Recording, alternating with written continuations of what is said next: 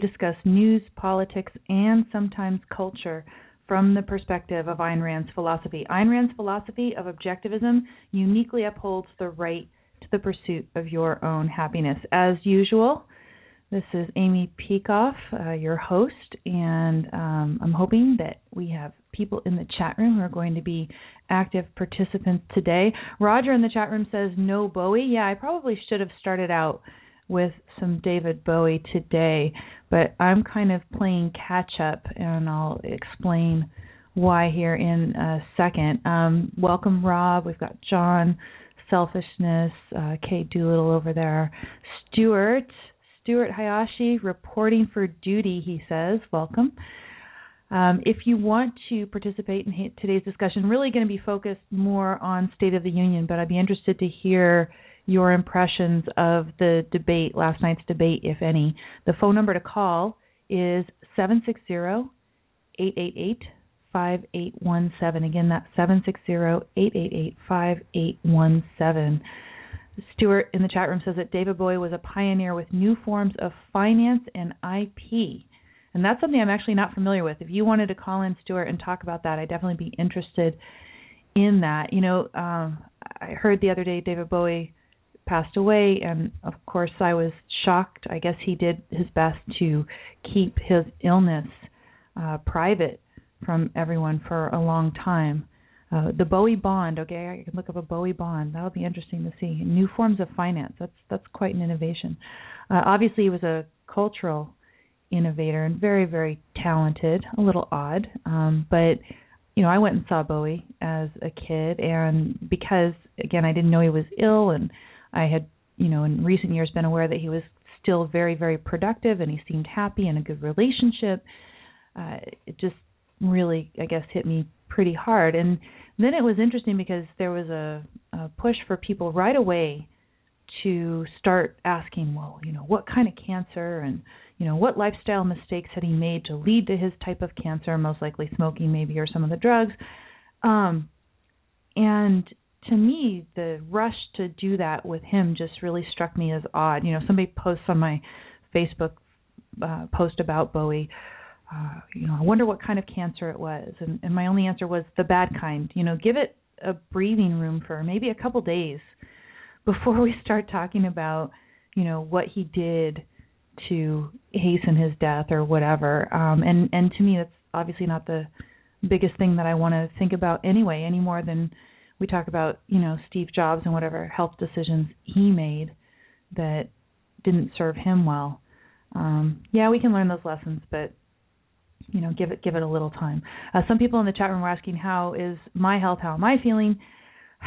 So, um, you know, I had the I had the surgery. People who have been following me know I've had this surgery for what they call a UPJ obstruction. You can Google that UPJ obstruction.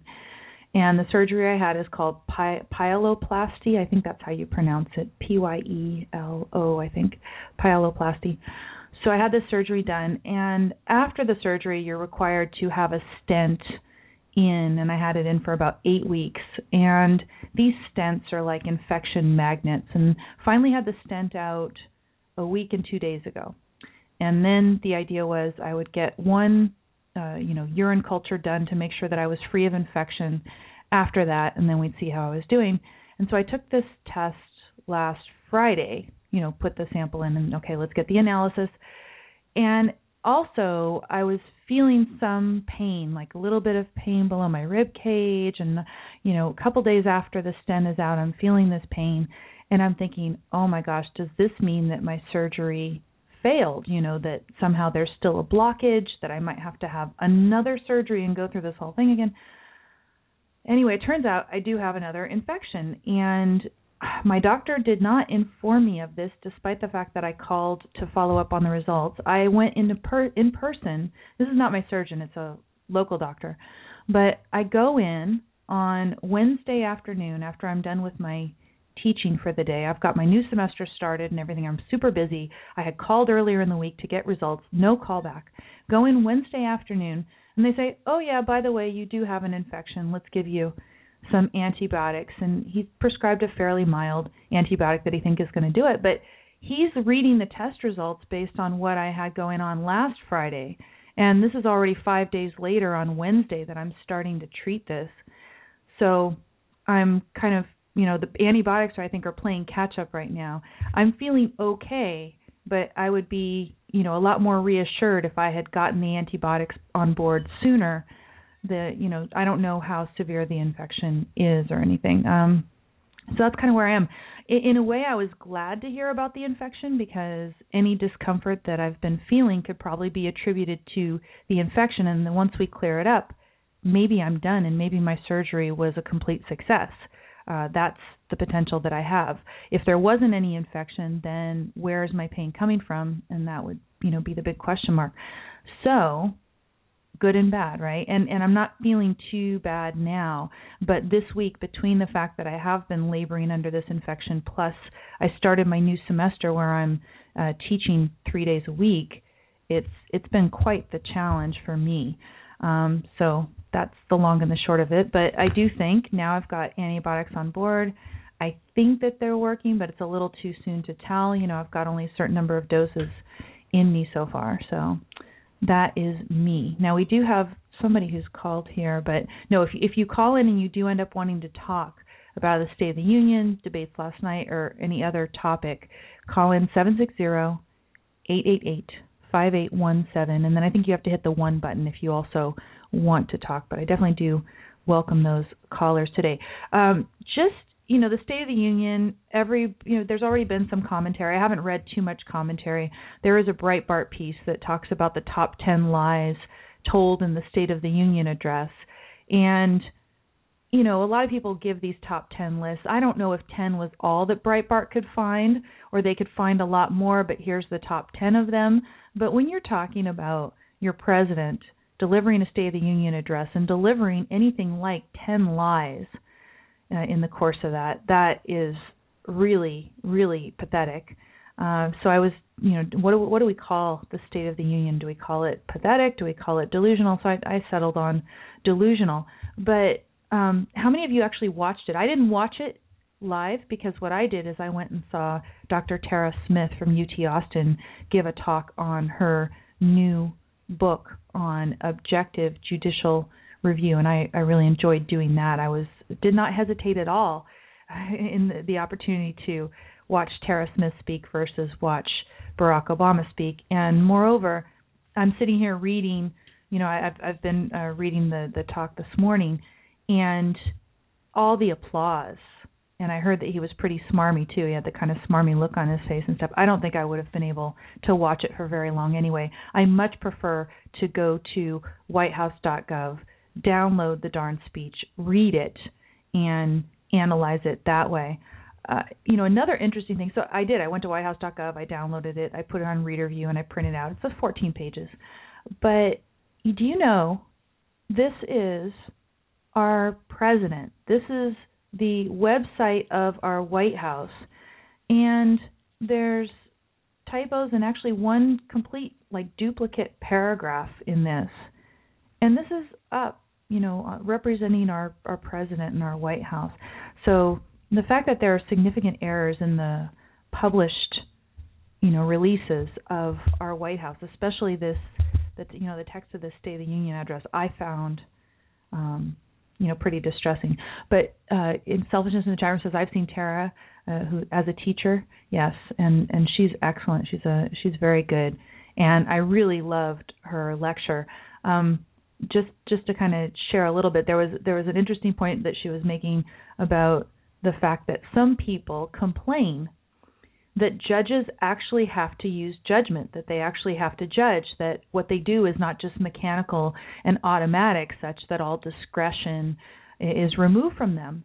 And, you know, she's making the point that this is inevitable, that there's no way you can get around the fact that judges have to actually judge, and that we need to give them guidance about how to do so objectively. And she believes it is possible for judges to be objective in, in doing their jobs. And the formulations that really struck me that I loved, um, she said it, basically the same thing a couple different ways. She says that you can write words, words can be written, but meaning can't, right? Meaning of words has to be understood. And if you're talking about legal rules, she says, you know, rules, legal rules can be written, but the understanding of those rules cannot. So the you know an understanding of the rules and how to apply them to particular cases that cannot be written right? Um, and it, it, it's not automatic. The the judge has to exert effort using his own mind in order to do these things and there's no way around that.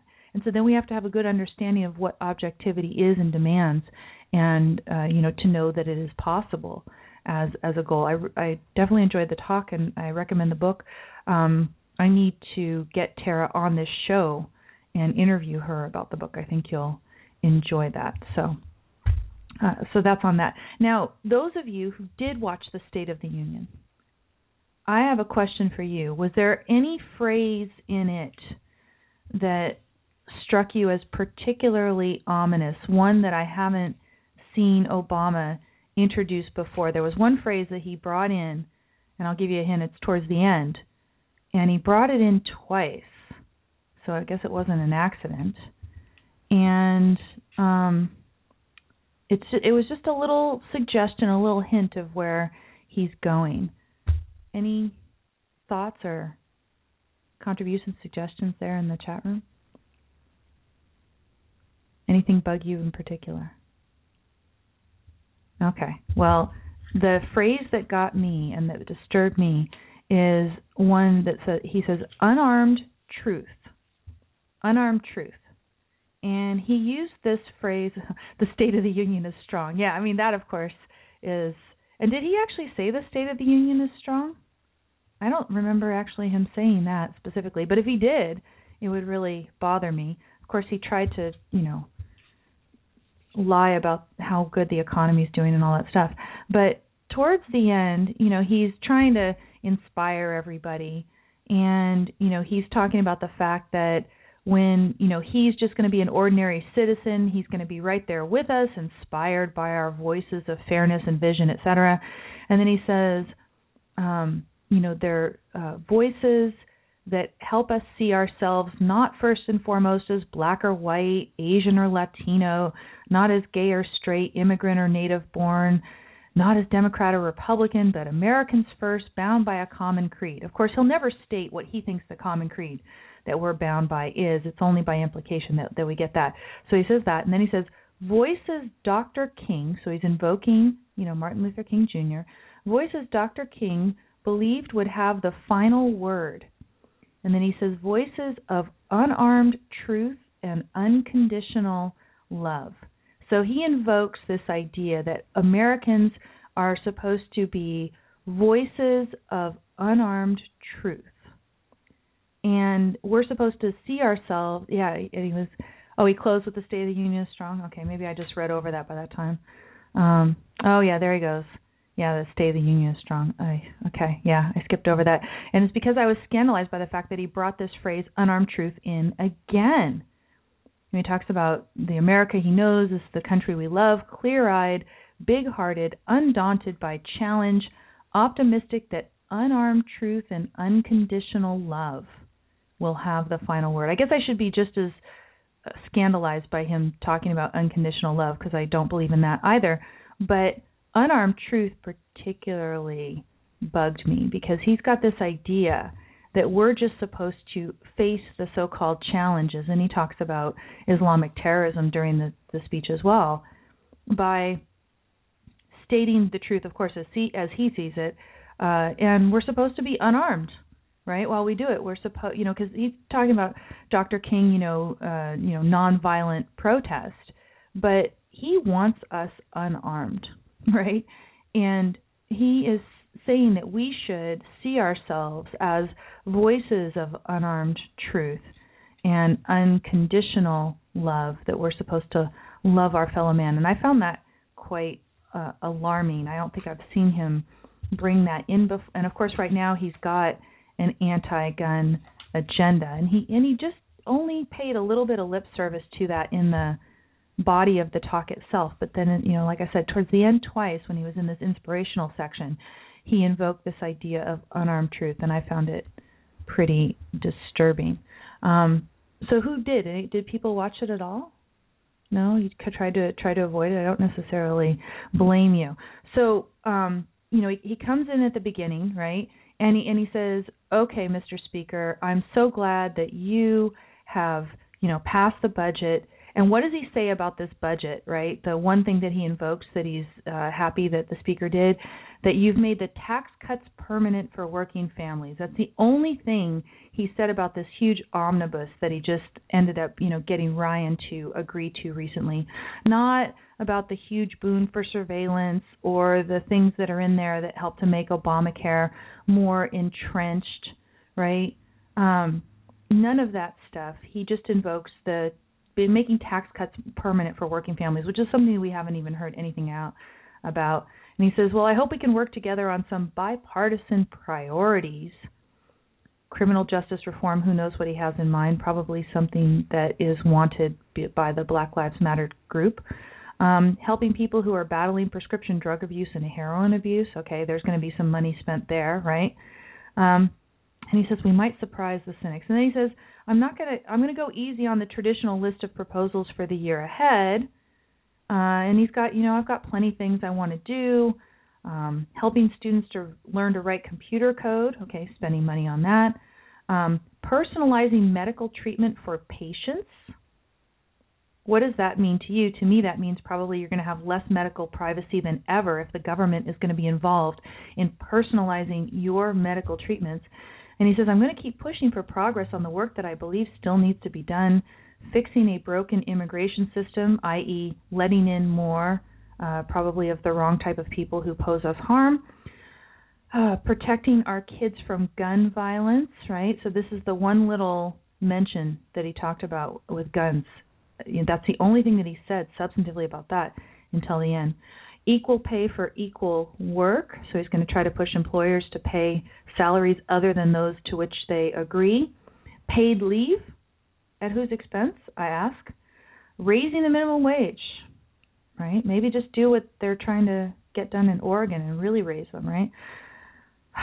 He says all these things matter to hardworking families. I'm not going to let up until they get done, he says. So that is pretty ominous. Um, now, Stuart says that the Koch brothers have expressed a favorable view on Obama's criminal justice reform agenda. Well, I'd be interested then to see what it is. Um, we'll have to see what the what the agenda actually is. There are some things that Rand Paul wants to do that John says I'm in favor of paid leave for Obama. He does that all the time with his expensive vacations. Yeah. So so he says, okay, you know, I've got these things over the next year that I'd like to do before I leave office, and he very ominously says that he's not going to let up until they get done. Um, and he's been having some success getting things done that he wants to get done. So that is, you know, a little bit disturbing, right? But then he says, that he wants to focus on the ne- next five years, the next 10 years, and beyond. Focus on the future. And he says, you know, we're in this time of extraordinary change. We need to embrace change. But what is it that prevents us from embracing change? Uh, fear, right? So he wants us to embrace change and reject fear. And you can tell continually when he's talking about rejecting fear that he wants us to reject the sorts of things that Donald Trump and Ted Cruz have been talking about.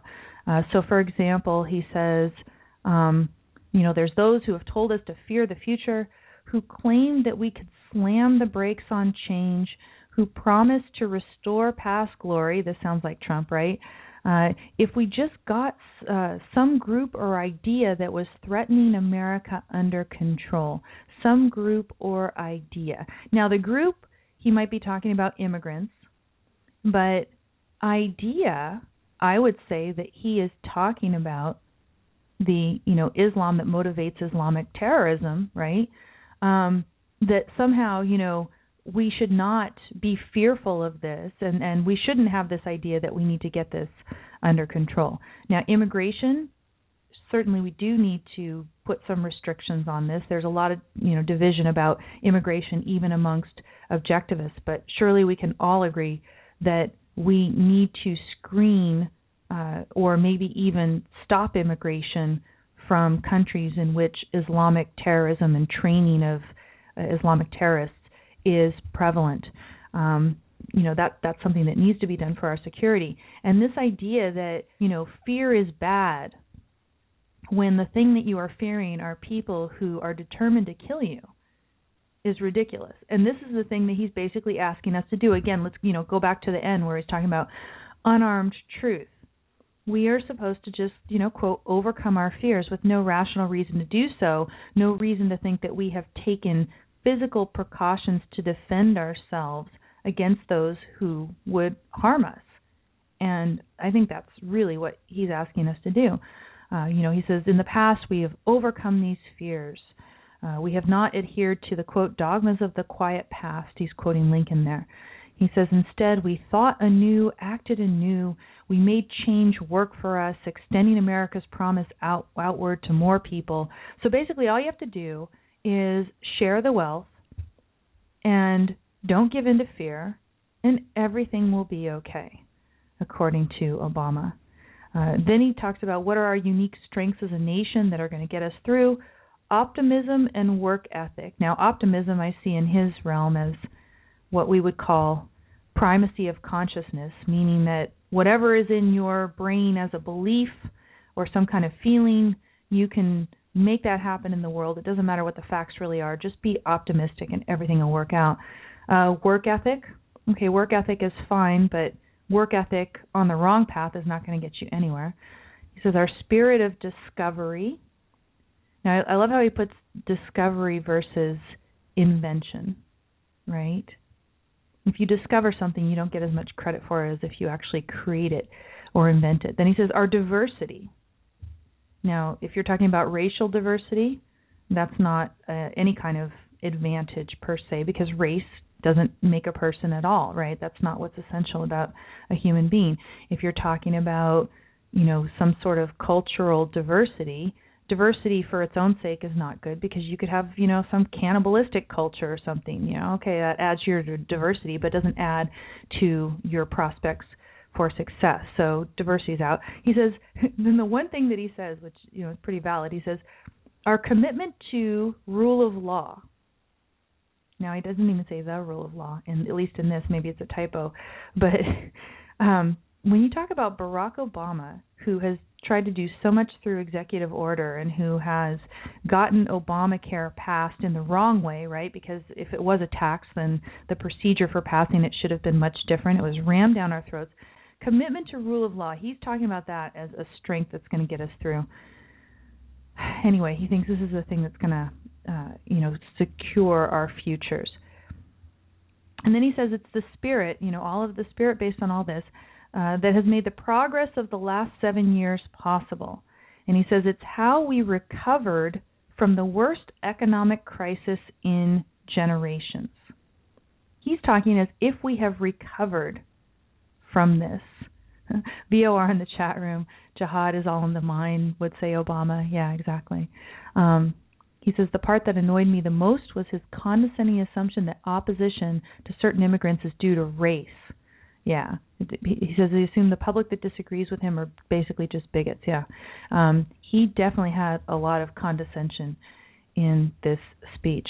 Um, but you know, this idea that we have recovered from the economic crisis, it's ridiculous. ridiculous. He says, uh, reformed our healthcare system. Our, our healthcare system is teetering on the brink again. Uh, Obamacare is imploding much faster than anybody thought. I myself have seen an increase of 13% in my premiums, I think, each year for the last couple of years. And, you know, again, given my state of health, I don't dare go without insurance right now because I've actually needed to use it over the the last year. But you know this, and, and you know he talks uh, in here somewhere about the fact that um, the rate of inflation for healthcare is lower or something like that. Uh, if that's really true, if the cost of healthcare is not going up very quickly, why is the cost of health insurance increasing so much? He has created such a huge burden on the healthcare system. You know, reformed, he says, and and he wants to do more to it. What what in the world does he mean by more personalized medical care? He means the government snooping into our personal health records. It's just you know going to get worse if he has his way. Uh, we've reinvented our energy sector. As far as I know, our energy sector is in total flux. I just saw a headline today about how one energy company has decreased the number of active oil fields I think only they're only at like one fifth of what they were before in our country. Uh, the price is going down low. I guess that um, Saudi Arabia has been manipulating the market for oil prices. Some people think the lower oil prices is a good sign. Other people think that the low oil prices right now are a signal of a coming recession again. So this idea that he can say, you know, we've recovered from this crisis, it's crazy. And then he says, uh, we delivered more care and benefits to our troops and veterans. Now, that was not among the top 10 lies that Breitbart has told, but I'm very skeptical that we have delivered more care and benefits to our troops and veterans because Obama's tenure has been the time where we have had the big VA hospital scandal. Um, Rob says that earthquakes are the big issue there in, in uh, Oklahoma, and that's is you think that's because of the uh, energy development there? I'd be interested, Rob, if you ever want to call in and uh, and talk about some of the stuff. That would be great. Um, and then you know, oh, we secured the freedom in every state that marry to marry the person we love. He means gay marriage. So yes, that was one positive thing. But all the other things I'm very skeptical about, and you know, or I think maybe he's outright lying here. Um, so then he says, now we have all these big choices to make. We have to make choices together. Um, we have to, you know, turn away from fear again. Fear is bad. Fear is just bad. You know, it doesn't matter what you are fearful of, that it's a real thing that you should be concerned about. Just reject fear, according to Obama. But here are the four big questions he says that are going to have to be answered in the future. And basically, he wants to, you know, kind of give you this speech and influence the way you vote, the way you're going to choose your next president or who you're going to let control Congress to give the quote right answer to these questions. Um, first, we have to give everyone a fair shot at opportunity and security in the new economy. Everyone, everyone's going to get a quote fair shot at opportunity and security. That's a goal of government to make sure that that happens. Um, how do we make technology work for us, not against us, especially when it comes to solving urgent challenges like climate change? And he keeps pushing climate change throughout this that basically if you disagree, you are a freak, even though every day I keep seeing new evidence in my newsfeed that we should be very skeptical about the claims of the climate change alarmists, those who would have us radically change our lifestyles in order to save the planet from destructive climate change. Uh, just the other day, I saw a headline that said that there was a bunch of data that was being collected, I think, by a certain satellite, and that solar activity was a better explanation in, of the variations in temperatures that took place than was the consumption or the release of, you know, uh, fossil fuels, you know, uh, carbon dioxide from fossil fuels.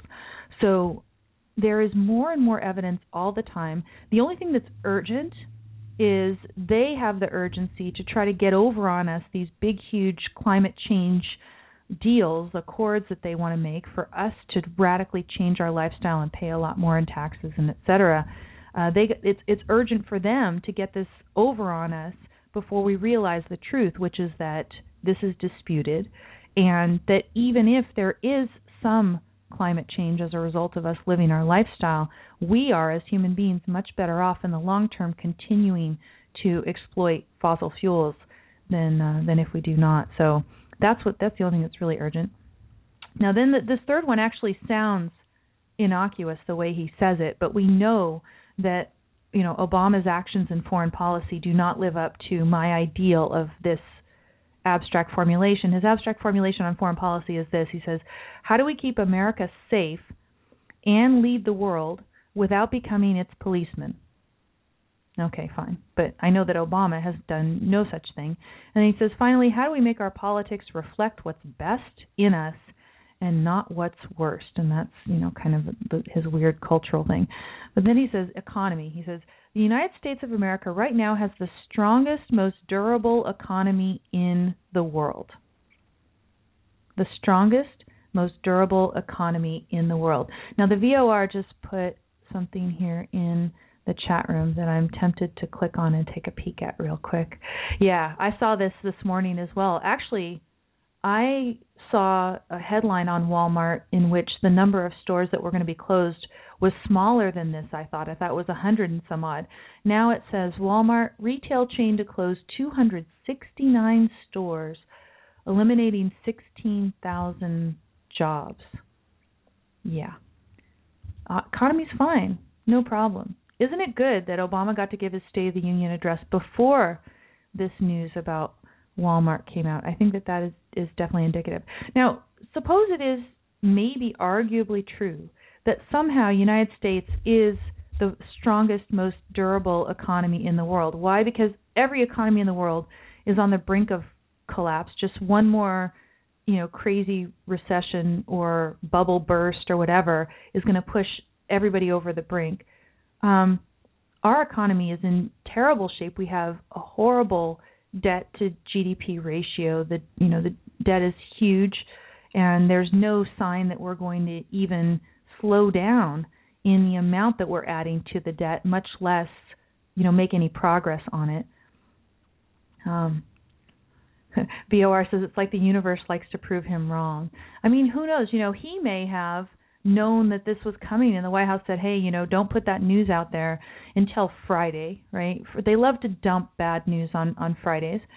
And I wouldn't be surprised at all if if they just, you know, kind of withheld from reporting that until then.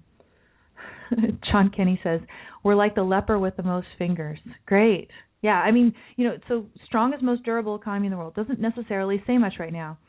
He says, we're in the middle of the longest streak of private sector job creation in history.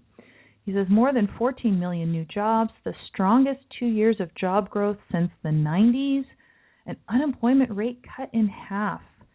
Um, he is not talking at all, of course, about the labor force participation rate, which continues to be as bad as it's been for at least three decades, as far as I understand it. It's around three decades.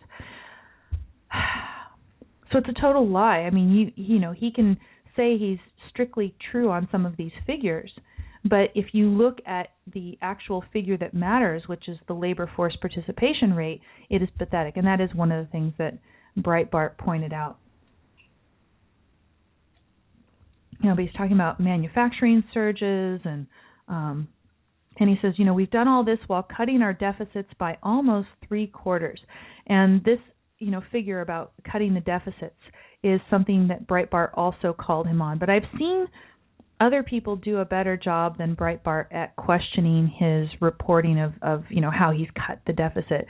As I understand it, the big reason that he's able to do this is that he's only measuring himself on like the last deficit of George W. Bush, which included all the TARP and everything else.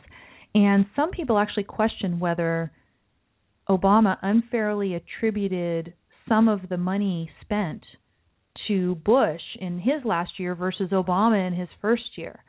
So, you know, basically the he he's not doing fair comparisons when he's saying that he has cut the deficit. uh, by almost three quarters, and, and he's still spending like crazy. And so the only thing is that there's been this increase in, in revenue as well. So this idea that somehow he has, um, you know, practice fiscal austerity of any kind is is ridiculous. He says anyone anyone claiming that America's economy is in decline is peddling fiction. He's saying it based on those stats that we just gave, but the, the, these stats are, are garbage. Again, lowest labor force participation rate in three decades. That pretty much tells you what you need to know about the economy because who is it that creates value and creates wealth? It's human beings. And we have fewer of them in the United States doing it than have than have been in, in three decades as a proportion of the economy. So that's whoever is working and earning money is propping up everybody else. I don't see how in the world you could say that, that everything is is going well. Um, so then he says the reason that you feel anxious is not that the economy is bad; it's perfectly fine. He says the economy is changing, you know. Um, and what are the changes? Well, the changes are technology is displacing workers. Uh, companies are locating outside of the country. You know, we have a global economy, um, so workers don't have leverage for a raise, and the you know the wealth and income is concentrated at the very top. And of course, none of the wealth and income concentration at the top could be blamed on government, right? It's not the actions of government. But he says no, you know, now it's hard for the hardworking families to pull itself out of poverty, etc. And he says, what is the goal? The goal is growing an economy that works also better for everybody. He he'll allow economic growth to happen, but only if it's in an egalitarian fashion. And he says, well, you know, we've made progress, but we have to do more. So we have to pursue areas in which Americans broadly agree to, you know, complete these goals. Now, what are the things he says that you have to do in order to grow the economy in a way everybody can benefit and everybody supposedly agrees about this? And he says, uh, first of all, he thinks that Americans agree that every American should get the education and training they need to land a good paying job he thinks we just all agree about this that there needs to be additional spending on education that that's going to be the answer and here you know he's he's appealing to authority right? Because he's saying if we all agree on this therefore it must be good. That's the first thing. Uh, but he's also appealing to authority when he says no child left behind was a bipartisan reform. And he says that was an important start but what do we have to do? Remember he's talked about providing pre-k for all preschool right? Free preschool, government controlled preschool for everybody, which means total indoctrination from the time that, you know, kids are infants in this country. And then he says offering every student the hands-on computer science and math classes, et cetera. So he wants to spend more on education. Uh, and that's not just at the, you know, undergraduate or, you know, um, high school levels. He wants to make college more affordable for every American. Um, and he, and he says we've already reduced student loan payments to 10% of a borrower's income. So as I understand it, they already have the law in the books that says that regardless of what you actually owe and what would be a normal rate of repaying these, you cannot be asked by a company to pay more than 10% of your income in student loan. And he thinks that's good. It's good that the government has come in and forced bar, uh, lenders, forced lenders to accept only a 10% of the borrower's income as a payment. He thinks that's good. And what would be even better, he says he wants to provide two years of community college at no cost for every responsible student. Now, who is promoting this? Democratic candidates. So he's trying to get his word in to get a Democrat elected in office. You know, because if there's a Republican, there's a good chance that his whole legacy in Obamacare is going to be gone. So let's see if he can do the things to promote what Democrats want. Then he says further, we need a basic measure of security above and beyond this. So you're going to get all this free education. Most of it will be indoctrination. Some of it will be worthless. It's going to be a big gravy train for community colleges and stuff, right? Um, but that's not enough, right? Supposedly education is, is enough to give you the opportunity, but that's not enough. You also have to have a basic measure of security. So he wants to strengthen Social Security and Medicare. And then he says basic benefits should also be just as mobile as everything else today. And then he starts touting Obamacare. You know, 18 million people have gained coverage. Um, and he says in the process, healthcare inflation has slowed. Now, I don't see how we are seeing the benefits of healthcare inflation slowing if our, you know, uh, insurance premiums are increasing by 12, 13% each year for comparable plans, and some people's plans are being canceled entirely. So, if healthcare is is cheaper, how is it that these companies are having to charge us more or go out of business entirely? Um, so now he says, well, we won't agree on healthcare anytime soon, but you know we can work together to improve economic security. So what does he want to have? He says, let's let's have if you lose your job, not just unemployment insurance, but we also want to have programs to retrain you for business. Again, more money spent on education. And then suppose you have this new industry that you're going to go work in. Maybe your new job doesn't pay you as much. He says there should be a system of wage insurance so you can still pay your bills. You can still live the lifestyle that you had when you were a high paid who knows what. Um, even when you lose your job. Why? Because you're going to have wage insurance. Who is going to pay for this? I have no idea. So this is all Obama's pie in the sky and you know, let's just go out there and and vote for people who are going to get this done. I'm sure Bernie Sanders would be on board with this. So maybe Bernie Sanders is the one that we should go. I guess, you know, probably Hillary Clinton as well. If you're going from job to job, you should be able to save for retirement and take your savings with you. Make the economy work better for everybody. And then he says, you know, Speaker Ryan has talked about the interest in tackling poverty. So let's expand tax cuts for low income workers who don't have children. I'm sure that's going to help get a lot of votes if if you can do it. Um, and then this is interesting, right? He says he says uh, there are some areas where you know we have to be honest. It's been difficult to find agreement. And this is where he explains, you know, basically this is the area over which he hasn't been able to find agreement with the Republicans. He says a lot of them fall under the category of what role the government should play in making sure the system's not rigged in favor of the wealthiest and biggest corporations. Right? So basically, he's portraying the Republicans as being in favor of rigging the system in favor of the wealthiest and biggest corporations. Now, the system, of course, is law. And what is law? What tool does it have? What does the system consist of? It consists of the application of force.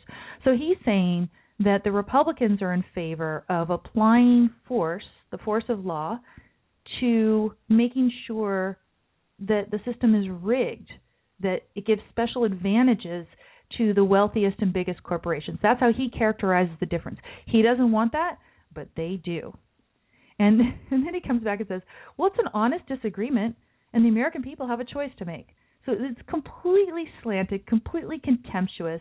Um, the idea that there are not Republicans who are against cronyism, in particular Ted Cruz, is probably the best on this issue, um, is insane. But no, he's Obama. He has the microphone and so he gets to characterize it the way that he does. You know, but he, it's an honest disagreement. These guys are in favor of using government force to rig the system in favor of some people over other people, but hey, you know, that's honest.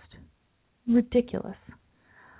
Um, you know, but now he's saying, you know, there's record corporate profits and you know, working families are not going to get bigger paychecks from big banks or big oil or hedge funds making their own rules at everybody else's expense. So it's again the same old enemies. Um, you know, and then at the end he has this throwaway co- comment of this paragraph. He says, "It's I'm sure it's not the average family watching tonight that avoids paying taxes through offshore accounts." And then he gets all this applause. You know, he's saying it's it's the big business, the big government, big oil. But politicians and government bureaucrats also use those types of mechanisms to avoid paying taxes. And I've read stories about people in Obama's own administration that have done this. So, you know, he he he's trying to say I'm in favor of small, you know, small business. You know, I'm all I'm all favor for private enterprise, but it has to be small. It can't be big, according to him. And you know, all the Republicans want to do is is give advantages to big corporations. But then he says, you know, how do we reignite the spirit of innovation in our country? You know, he talks about how innovation is in our DNA.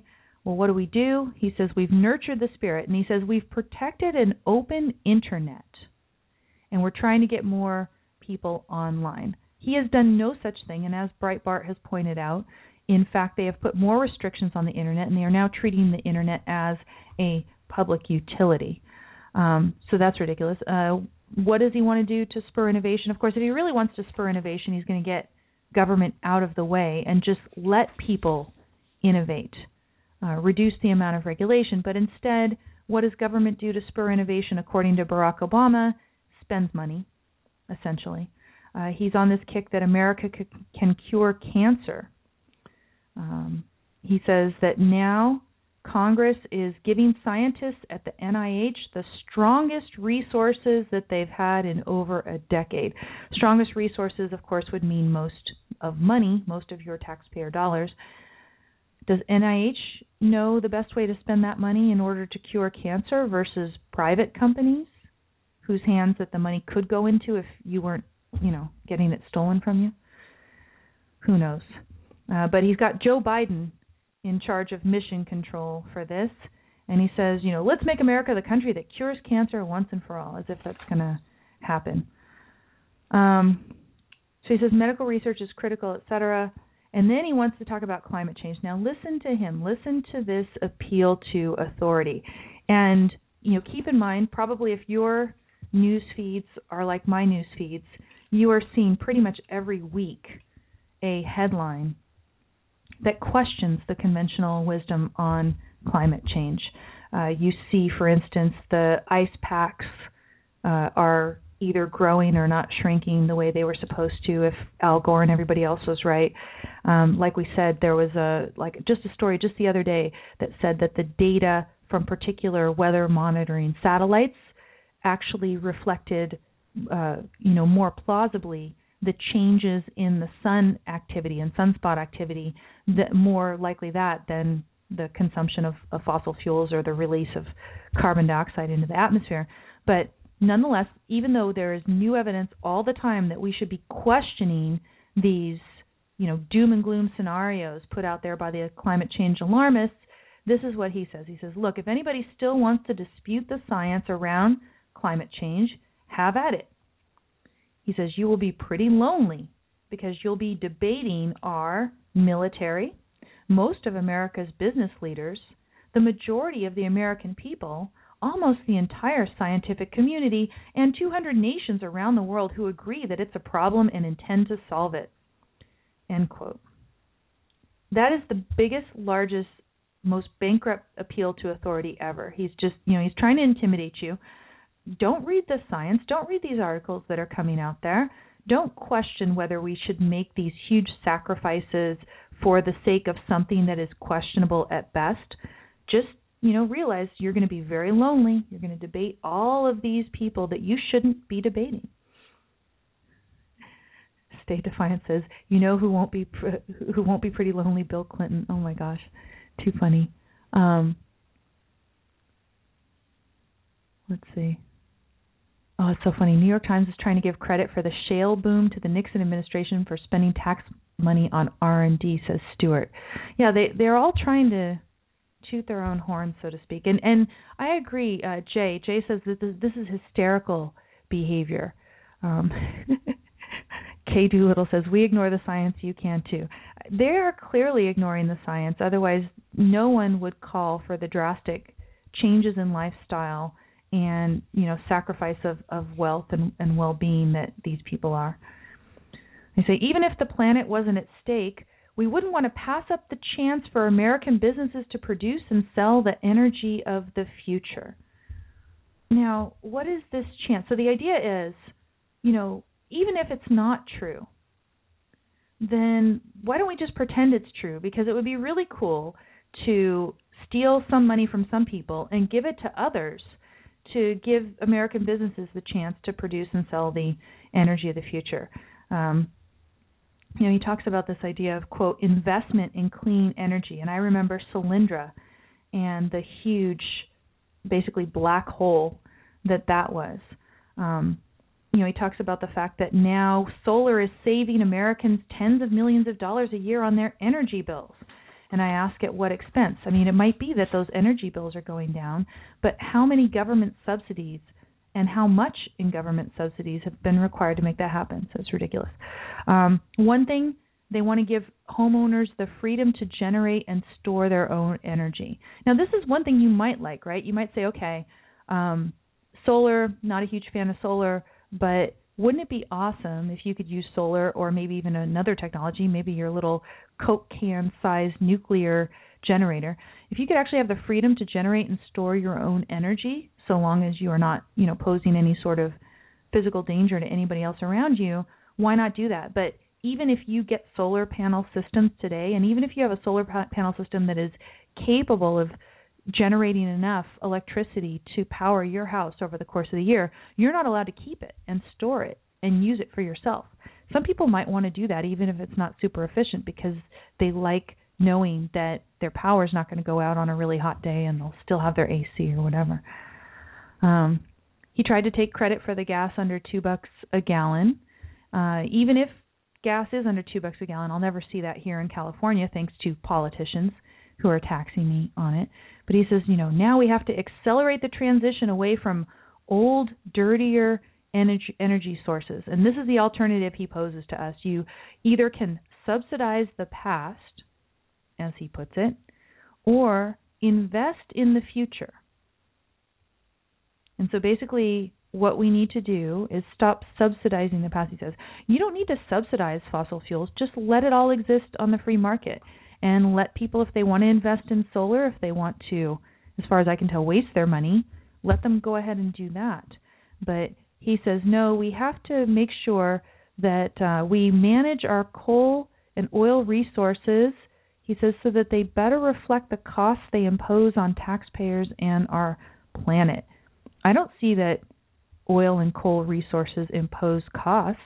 Just let the market decide. So he's, you know, bringing up this sort of false problem that doesn't even exist that there's costs that are imposed particularly on the on the planet and then he ominously says that what we need to do instead will put money back into these communities that are based on fossil fuels and put tens of thousands of Americans to work building a 21st century transportation system.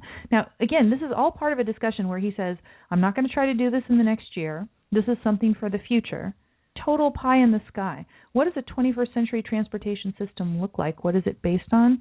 Who knows? Go decide, but you should believe that it's wonderful. Um, the only people who would be against what he wants to do are, of course, entrenched interests. And uh, then he wants to talk about, you know, foreign policy. So he's going to go into his foreign policy piece. Again, he has very nice abstract formulations. Keep America safe and strong without either isolating ourselves or trying to nation build everywhere there's a problem. That sounds fine. But what is you know, what does he actually do? He says, you know, uh, the rhetoric that you hear, first of all, about our enemies getting stronger and America getting weak, weaker is also false. He says surveys show our standing around the world is higher than when I was elected to this office. Have you seen such a survey? I never have, but you know, he wants to go ahead and assert that from the outset. And then he says, as someone who begins every day with an intelligence briefing, so he's trying to get you to listen to him because supposedly he knows a lot. He begins every day with an intelligence briefing, so you should defer to him. Um, but he says, you know, it's a dangerous time not because of a looming superpower out there. He says uh, we're threatened more by failing states than we are by evil empires. And this is a theme throughout his foreign policy. In effect, his final call on foreign policy is to say that we need to um, we need to see that spending money, you know, the assistance that we give other countries, that spending money is part of our security arsenal. Um, you know, uh, foreign assistance we should see as as part of our national security not as something separate, not charity. So the idea that he's he's going through and he's saying, look, you know, I'm trying to do what I can to destroy ISIL. He's using that phrase now that we have to destroy, we have to take them out. So at least he's coming there. But um, and and he's saying yes, you know, even if you know they're relatively isolated group and and there's not a whole bunch of them, etc. He says yes, they pose an enormous danger to civilians He says, but they do not threaten our national existence. Um, and he says, we don't need to push away vital allies in this fight. He says, by echoing the lie that ISIL is somehow representative of one of the world's largest religions. So again, he's coming to the defense of Islam.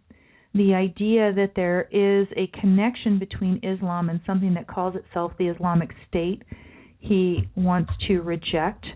And he says, you know, what are we doing? We're out there and we are making efforts to destroy ISIL, but we're going to do it in the right way. Um, how does he tell you that he thinks he's doing something good? He again makes it sound impressive without really telling you all of the results. He says, for more than a year, America has led a coalition of more than 60 countries. That sounds impressive. And he tells you what they were geared to do, but he doesn't tell you what the results are in terms of cutting off ISIL's financing, disrupting plots, stopping the flow of terrorist fighters. How successful has that been? Stamping out their vicious ideology. What is that ideology? Blank out, don't say. Um, he says, with nearly 10,000 airstrikes, that also sounds impressive. But what has he said? Take out their leadership, their oil, etc. But we need actual concrete evidence, and I would say the Paris attacks are showing that it's not exactly working. Um, and then he says, We're training, arming, and supporting forces who are steadily reclaiming territory in Iraq and Syria. You know, again, he is set on arming people in that region who are supposedly our allies of this second. And we all know from the past that this is a failed strategy and that what's likely to happen with all of the assistance that we give if we are training and arming them is it's going to be turned back on us again when we become the convenient enemy of, the, of these groups. Um, he keeps urging Congress to take a vote to authorize the use of military force. I wonder what's going to be attached to that. Uh, he does slip in Benghazi. He says we've got the uh, there's a, a leader, the perpetrator of the Benghazi attack is uh, sitting in a prison cell. So he's trying to make a little, I guess, plug to say that somehow we've done right by Benghazi, even though that was under his watch, and he should uh, suffer for that. There, you know, just this week there was the news that there was a stand down call in Benghazi, but nobody has said who gave that stand down order. And once that comes out, it's going to be very interesting if it comes out. If Trey Gowdy actually lets it come out. Uh, VOR in the chat room says, "Yeah, just just ignore the Quran and the Hadith. Yeah, all of the calls for violence, the calls for things that are completely anathema to our way of life.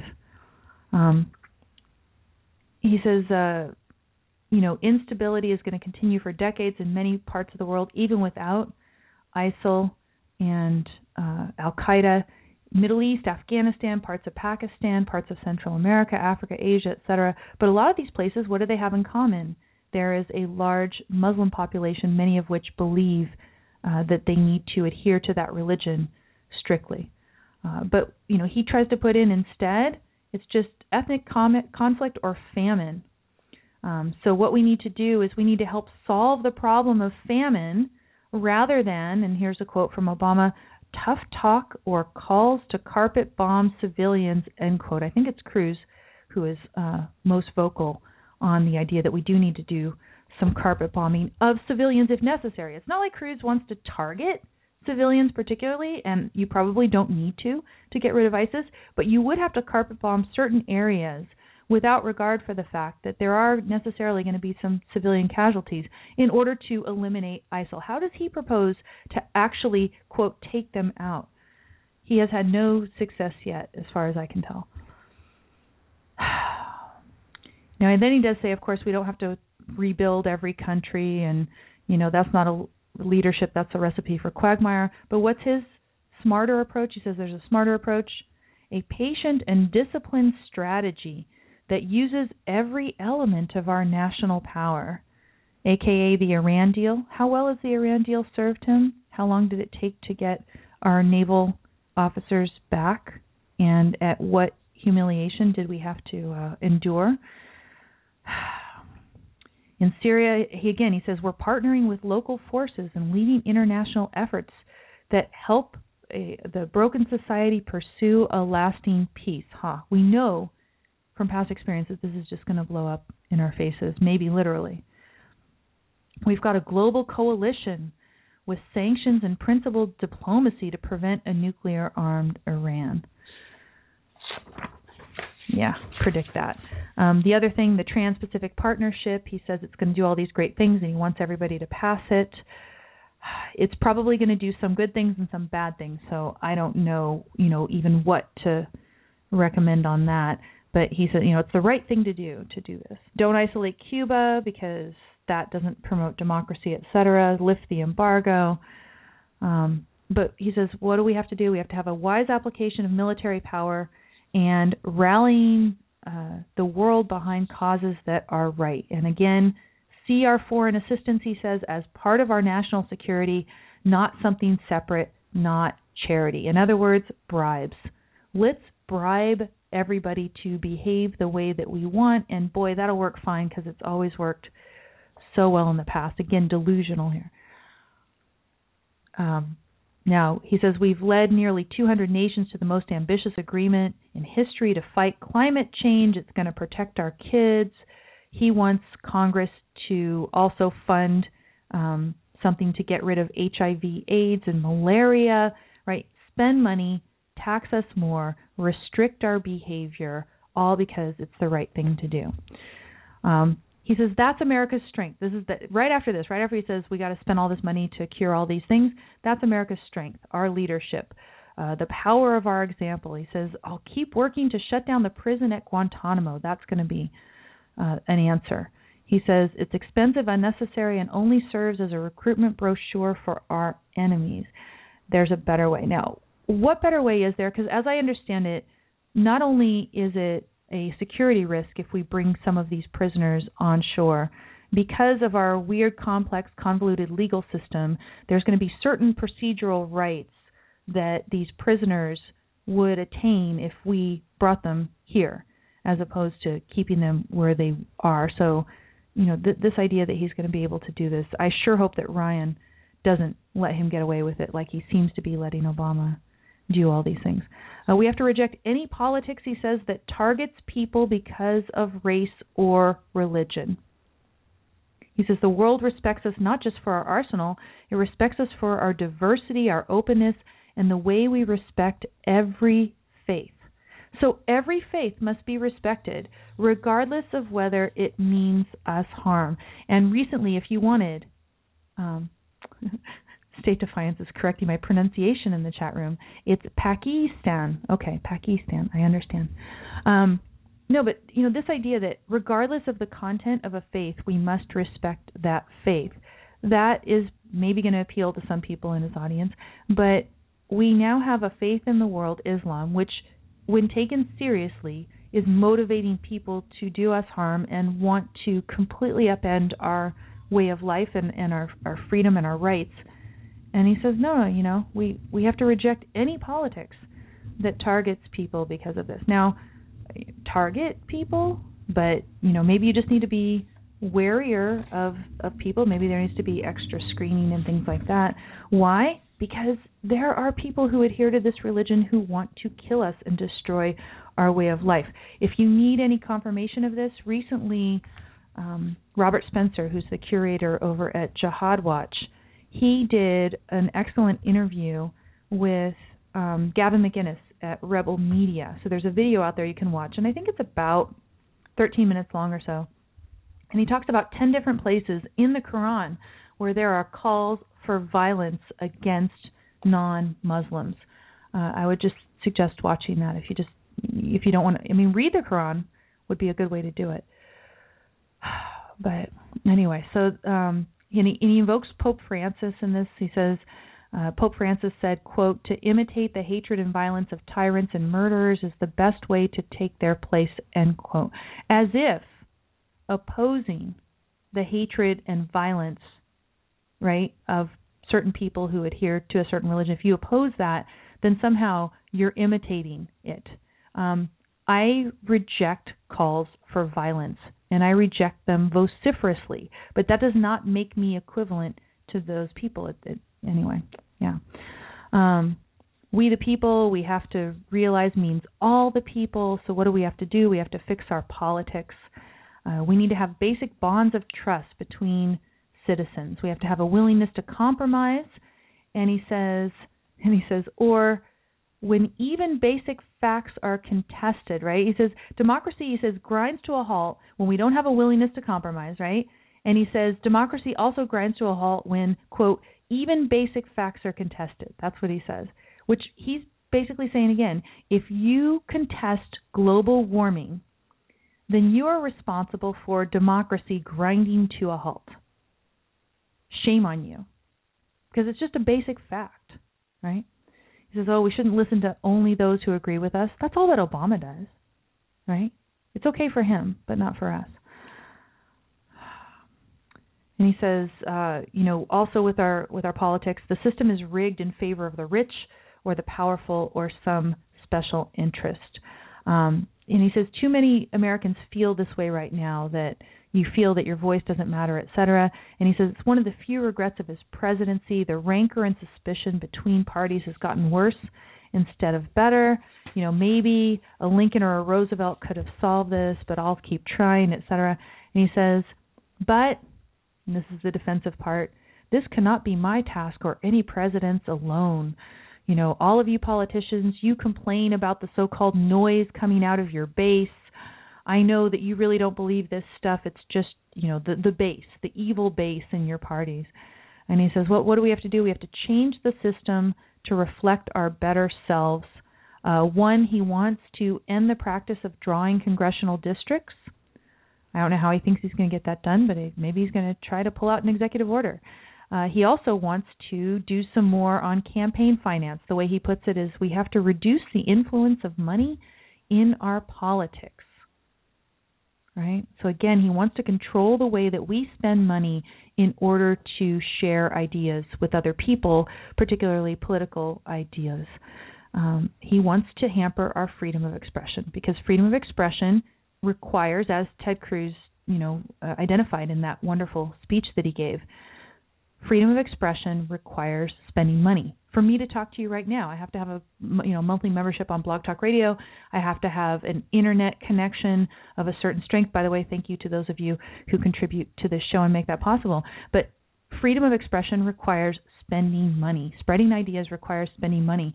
And he knows that just as well as anybody else. He wants to make sure that government has more control over what ideas can be spread, aka limits on so called campaign finance.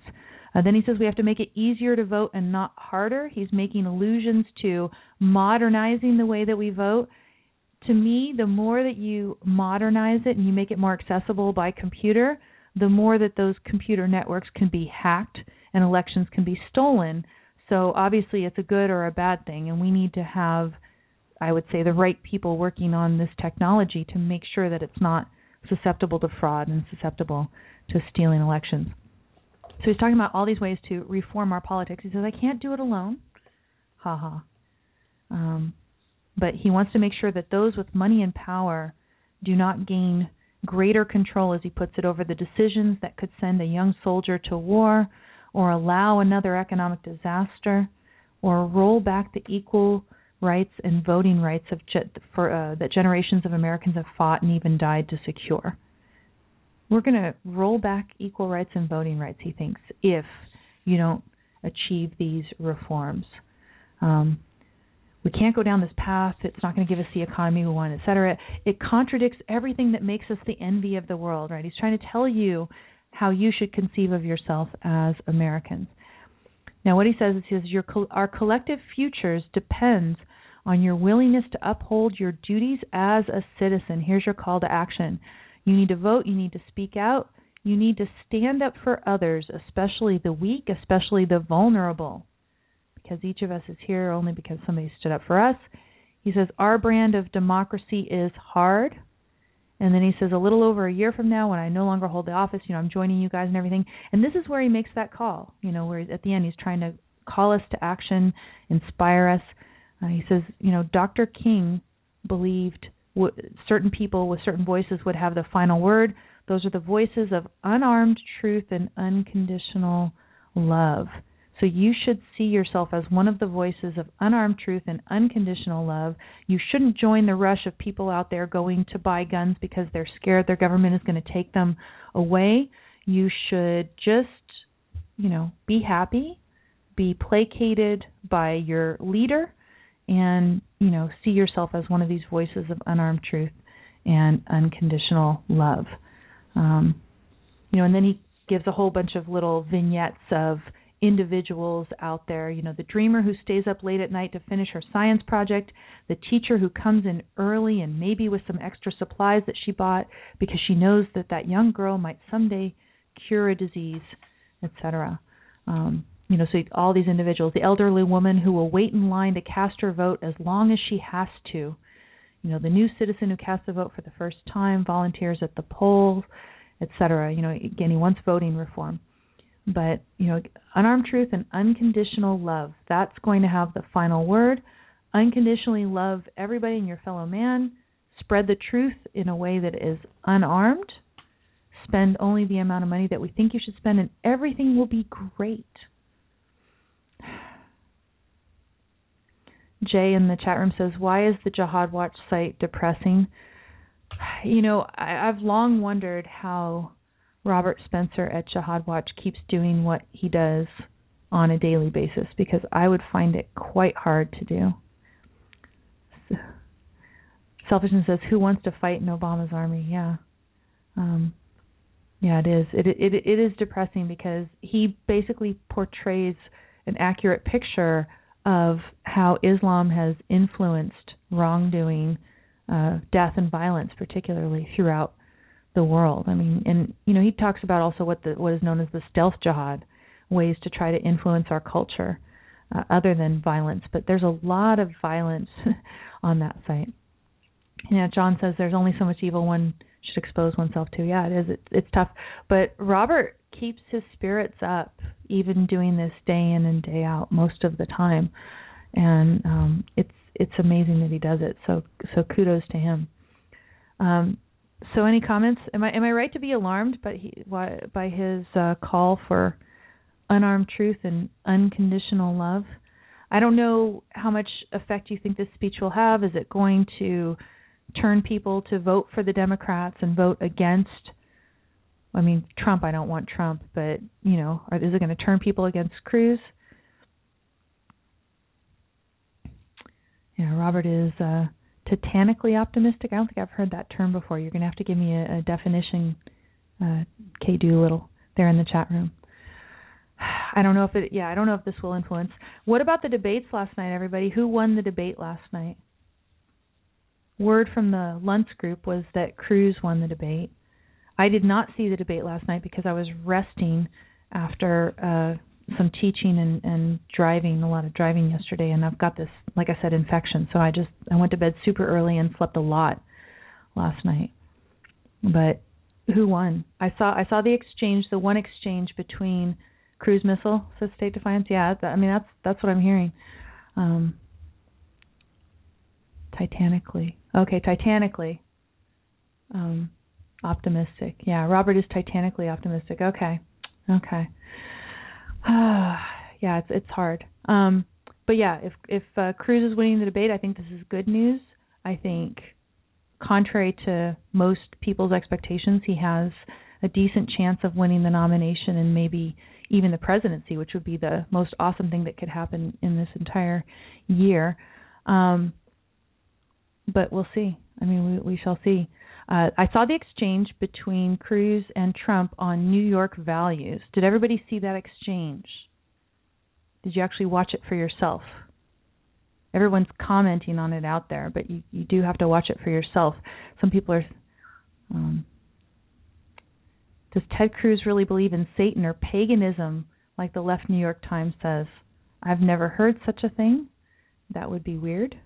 Um, he's certainly not characterizing himself that way the one thing that the New York Times also smeared him on was the issue of um I guess he took out a million dollar loan or something and somehow some paperwork hadn't reflected it, it was a mistake or whatever. They tried to catch him. They're always trying to catch Cruz and I don't think that they've actually succeeded in catching him in any significant uh you know mistake or bobble or misrepresentation. Uh, so Stuart, what was your impression? Who won that exchange? Was it Trump or was it Cruz? You say that you think the audience sided with Trump in the end about the New York values. VOR says that he does believe in Satan or paganism. Hmm, interesting. Be interested to see the the evidence for that. State Defiance says I think it was a draw. You think Trump won it? Hmm. I mean, this is the thing. First of all, Trump basically skirted the basic issue because Cruz explained that the reason he used that phrase New York values and paired it with the sorts of things that he did was because of an interview that Trump did, right? Because Trump actually says, "Yeah, yeah, I believe in this and this and this. Of course I do. I'm from New York." These different values, you know, pro-abortion and pro-gay marriage or whatever things. So that is actually Trump's own language. And so what happens when Trump gets this to answer? He goes ahead and pulls a Chris Christie and invokes 9/11 in the most emotion stirring way that he can, where he's talking about how inspirationally the New Yorkers behaved in cleaning everything up and facing the smell of death, right? So he's painting this very vivid picture.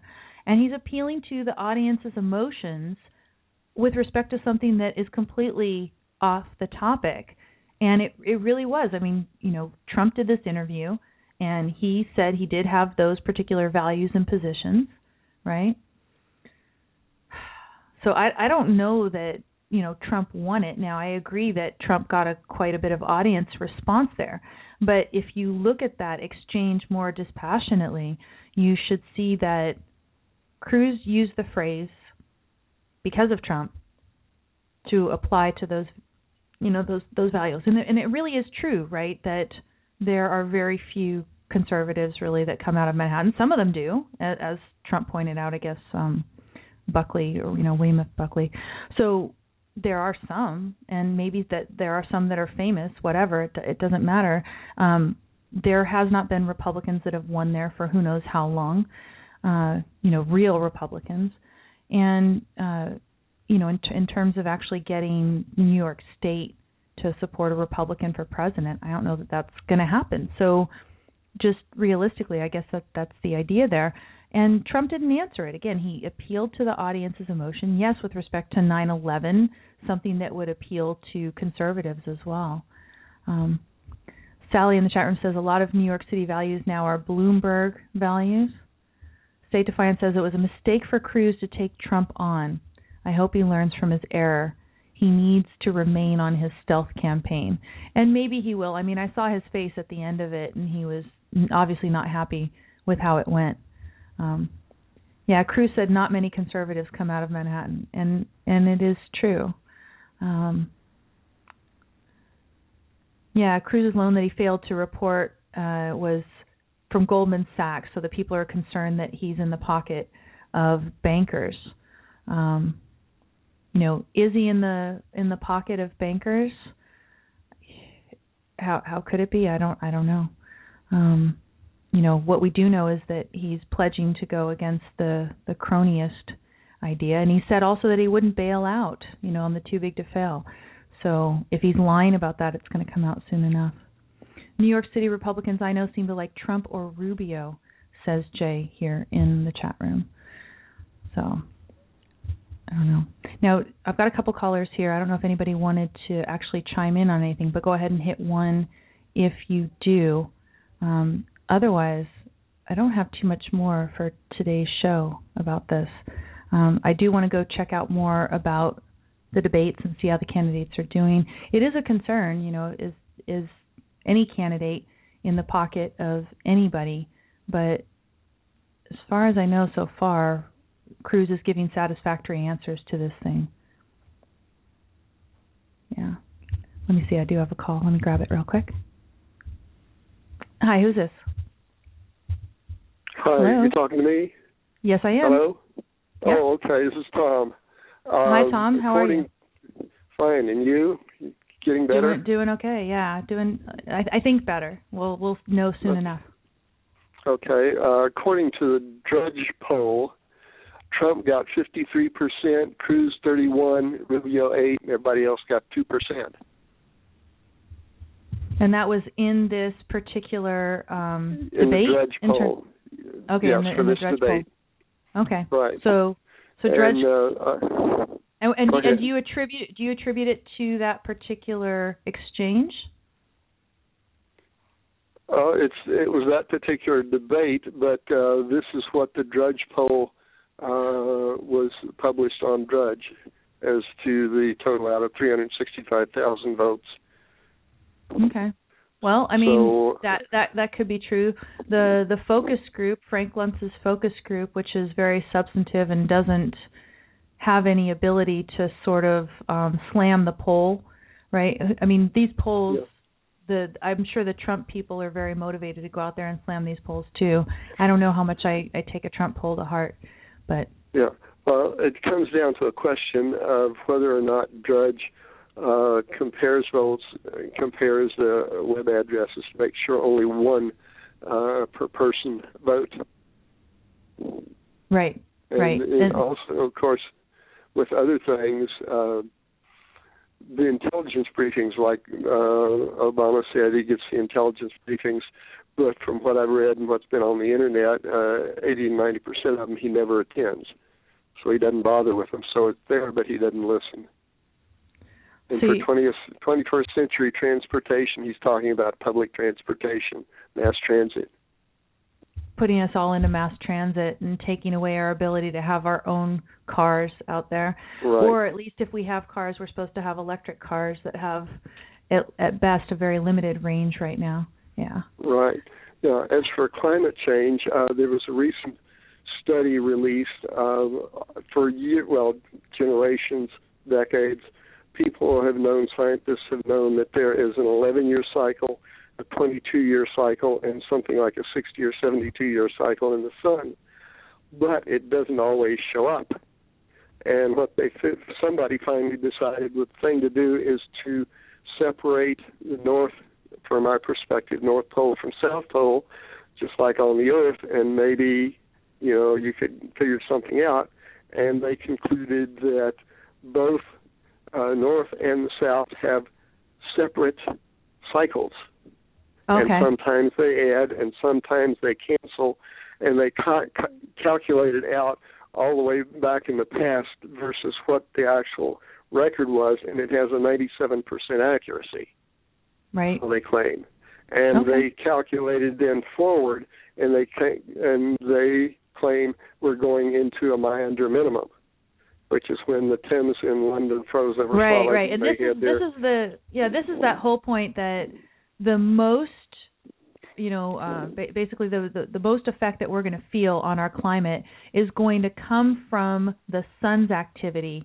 And it's Mhm. not going to be yeah it's not going to be from the you know emission of CO2 into the atmosphere ozone or any of this other any of this other stuff. And, and I think that's right. But you know imagine here's our president you know outgoing president state of the union address and he's sounding so desperate. He's using such you know blatant logical fallacies just appealing to authority and trying to bully people over to his point of view to accepting the the myth of this you know well, that's uh, the whole idea is that we have to have uh, a world government to deal with this problem, and it's it's Right. the UN.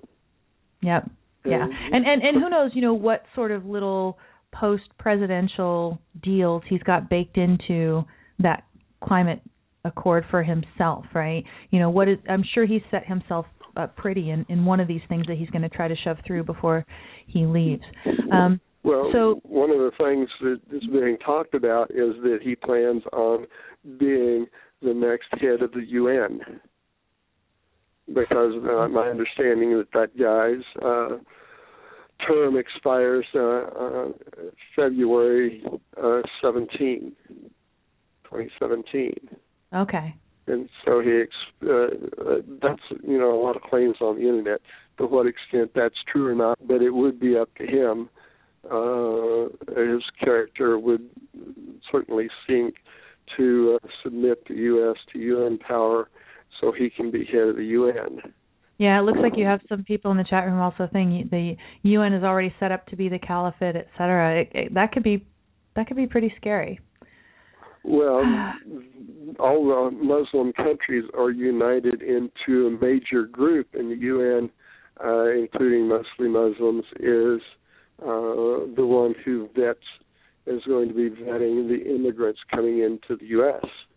Mm, right. And I I downloaded the names of the people in this new group that are planning on controlling the internet and the domain name system. And many of them are not from countries favorable to the U.S., and a number of them are also Muslim. Great. Thanks for the the uh, the, the the optimism there, Tom. Um, I'm going to go ahead and and let you go because there's a little okay. discussion going on here. Uh, thanks for calling. I, I really appreciate it because I You're did welcome. want some yeah, I did you. want some callers today, and uh, thank yeah. you for for taking the call or you know heeding the call that I had for callers and calling in. Call call call. Here in the chat room, people are talking about Cruz, and and this is a thing. I, I actually had someone also uh, write to me and ask me to address. There's a particular problem about Cruz, and I think it was probably this issue of the the Goldman Sachs. I have to go and look into it. I've had a crazy week, as I, I've talked about. But um, anyway, the, the thing I wanted to address about Cruz is, look, no, he's not perfect in any way. Is he perfect? He is, as far as I can tell, the best out there amongst this batch of candidates. If he's elected, we have reason to believe that he is going to do a lot of good stuff. And to the extent that we don't agree with him, um, he is very convincingly telling me that he believes in freedom of expression, that he understands what is required, including including allow us to spend our money on speech.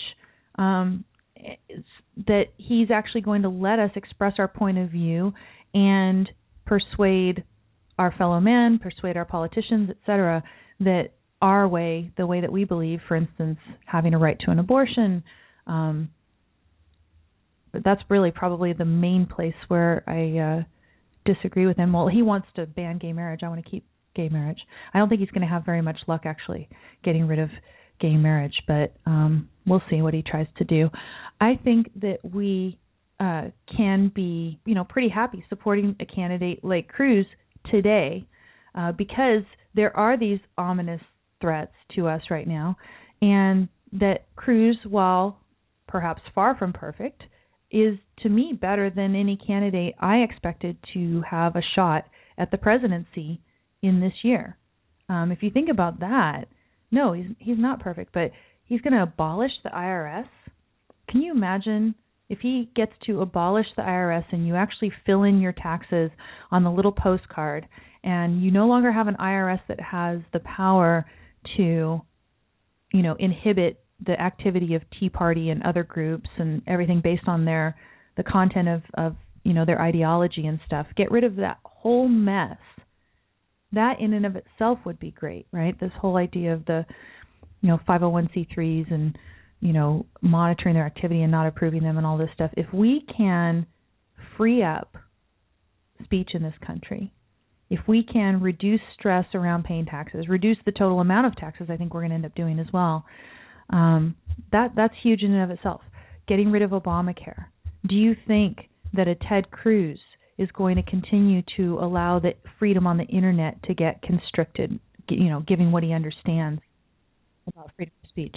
So we we do have to have our priorities, as State Defiant says here in the chat room. So that's just my little spiel. Don't drop the context. Um, it's only a contextual judgment, but given the context, yeah, I still think Cruz is the best of the bunch. So if anyone wants to continue this discussion, go ahead and get me at Amy Peikoff on Twitter. And you can also find me on Facebook at the Don't Let It Go Unheard page or on my personal page. Find me there. Thanks for listening today, and I will I'll be back at the regular time next week, probably the usual kind of slate of topics and not just, you know, a single rant about the State of the Union address. So everyone have a good weekend and thanks again for those of you who are supporting and listening and sharing this show and I'll talk to you next time. Take care.